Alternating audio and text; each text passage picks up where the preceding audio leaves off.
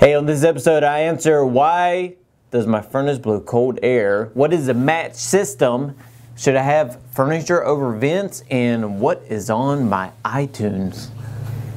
You ask your comfort and energy questions, and they get answered. This is the Ask Derek Cole Show.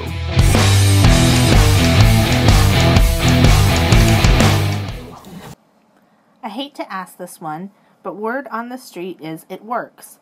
Pulling furniture out from the walls or moving things around in the winter to keep radiators, floor grills, and baseboards free so that the heat can properly circulate. It does work.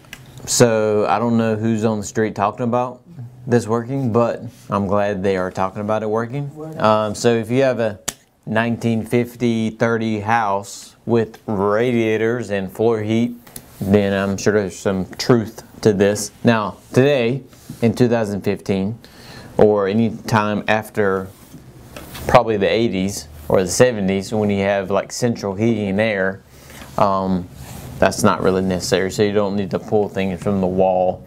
Now, what I have seen and what you need to be careful of is when the vents are in the floor, do not put the furniture over the vents.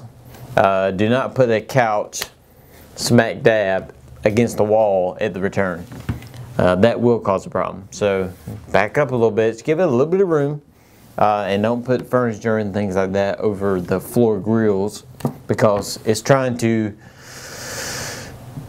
If it's on the floor, okay, it's supposed to be on an outside wall. So it's trying to condition that wall. So the air is blowing up. I mean, if you were like doing a smoke test, you can actually see it. The air would be going up, heating the ceiling, and then falling back down to condition the wall. So if you have furniture or something in the way, obviously that can't happen. So it's going to affect that room, that situation. It's also going to affect uh, the heating and air itself because it's now starting to push. It's kind of like closing a vent. I think we talked about that before. Um, I know that there's an article on LinkedIn about it. Um, it's kind of like closing the vent. I mean, it's pushing the air right back down to the hole, uh, which which cannot be good as well. So, um, yeah, for radiator, I mean, I don't have a lot of radiator experience. I am 34. Um, maybe Steve does. Uh, he's a little bit older, so I don't know. Uh, but yeah, go with that idea. I mean, if the street's talking about it, it must be good. It's happening. Southwest Southwestern Maine, baby. So sorry. It's about to go down. Okay. What is a matched system and why is it important?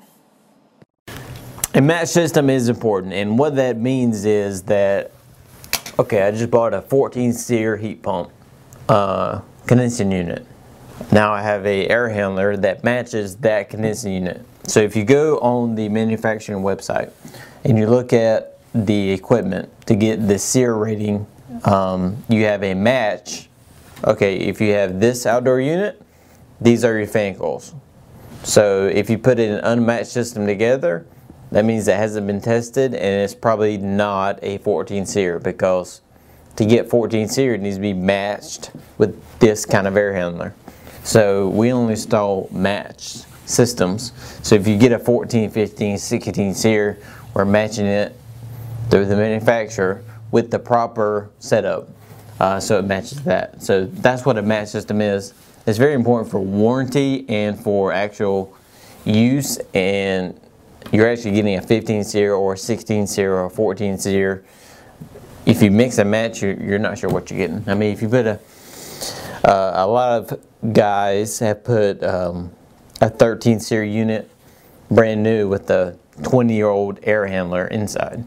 Where the 20 year old fan and a 20 year old coil in that fan coil is not going to match the 13 SEER outdoor capabilities. So you don't you don't have a 13 SEER system. You have a 13 SEER outdoor unit.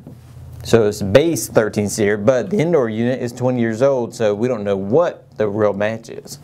So when they do testing uh, to get these ratings, they match them with fan coils or coils or uh, however they, whatever your setup is, it's matched in that way. So you get the SEER rating, you get the capacity all that is on black and white paper, so you know what you have. So yes, a match system is very important, um, and it's something we always do here because we want to, if the customer purchases a 14 SEER, we want to make sure we deliver a 14 SEER achievement to a customer.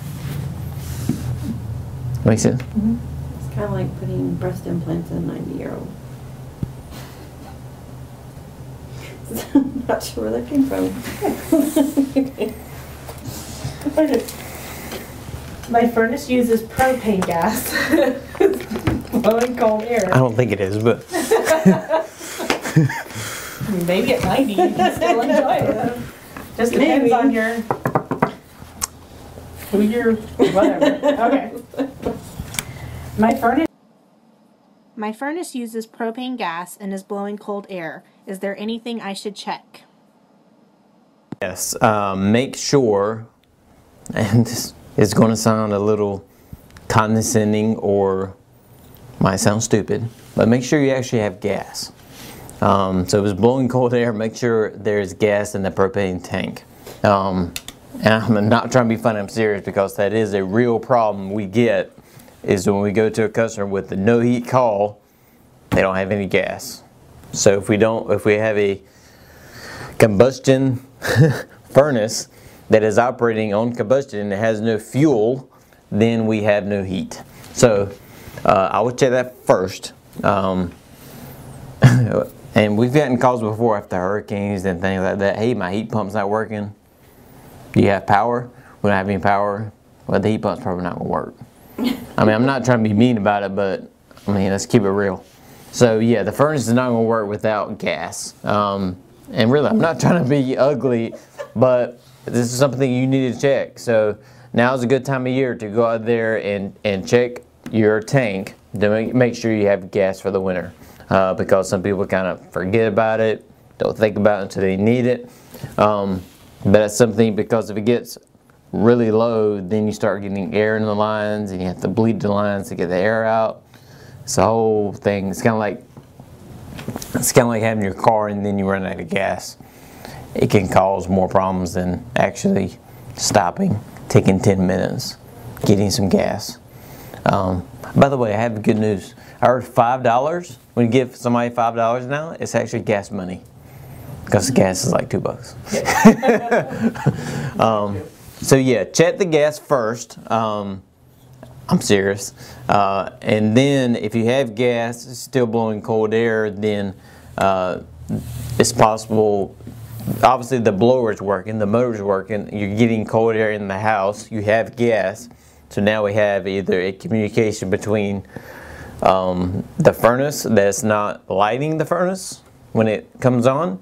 So it could be a communication board kind of problem, or it could be a flame sensor uh, ignition problem.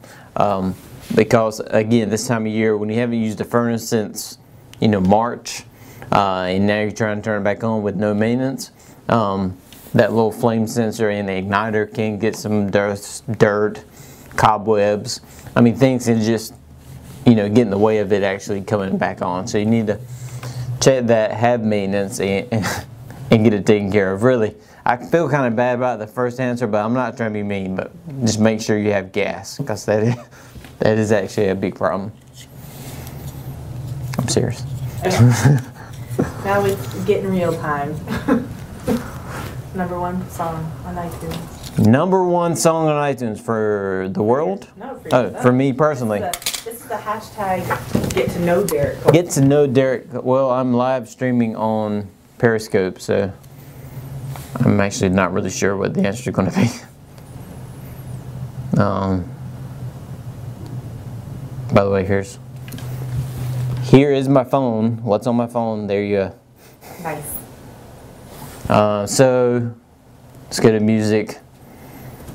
By the way, I have like 3,000 songs on here. So, I mean, obviously I like my music. Let's go playlist.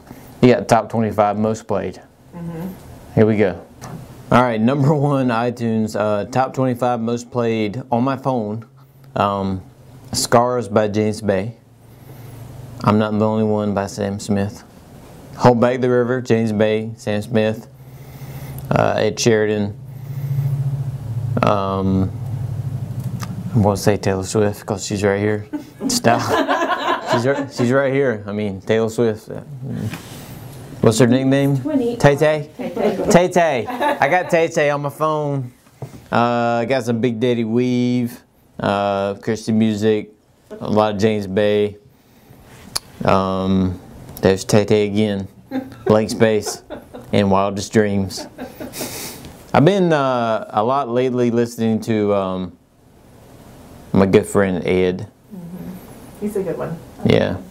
So I've been I've been jamming to Ed recently. Um, yeah, I got both of his uh, little deluxe albums here. So been, that's it. I mean, I I like music. that's that's why I got like three thousand songs. Um, but there you go. There's a get to know Derek Cole. What's on your iTunes? Um, a lot, but top twenty five. That was some of them. Um, I like Tay. Me and Tay Jim. me, and- me and Tay. All right, that's episode 49 of the Ask Derek Cole show. Make sure you hashtag Ask Derek Cole for your energy and home questions, or if you have music questions, I might even answer those. All right, have a good weekend.